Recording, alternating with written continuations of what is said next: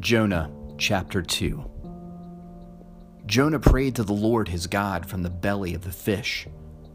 I called to the Lord in my distress, and he answered me. I cried out for help from deep inside Sheol. You heard my voice. When you threw me into the depths, into the heart of the seas, the current overcame me. All your breakers and your billows swept over me. And I said, I have been banished from your sight, yet I will look once more toward your holy temple. The water engulfed me up to the neck. The watery depths overcame me. Seaweed was wrapped around my head. I sank to the foundations of the mountains. The earth's gates shut behind me forever.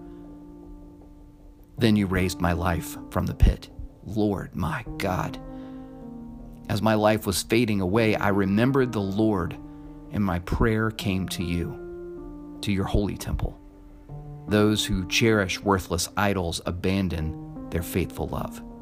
But as for me, I will sacrifice to you with a voice of thanksgiving. I will fulfill what I have vowed. Salvation belongs to the Lord.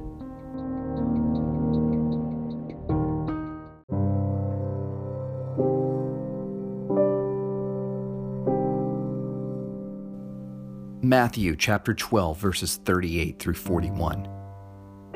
Then some of the scribes and Pharisees said to him, Teacher, we want to see a sign from you.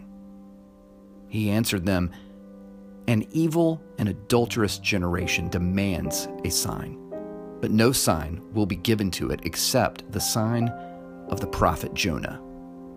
For as Jonah was in the belly of the huge fish three days and three nights, so the Son of Man will be in the heart of the earth three days and three nights.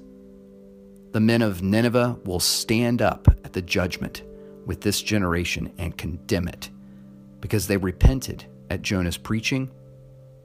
And look, something greater than Jonah is here.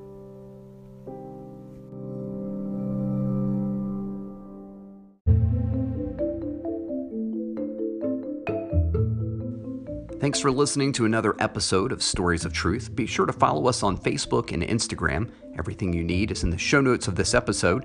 If you love the Stories of Truth podcast, we'd love for you to subscribe, rate, and give us a review on Apple Podcast or wherever you listen to podcasts. Until next time.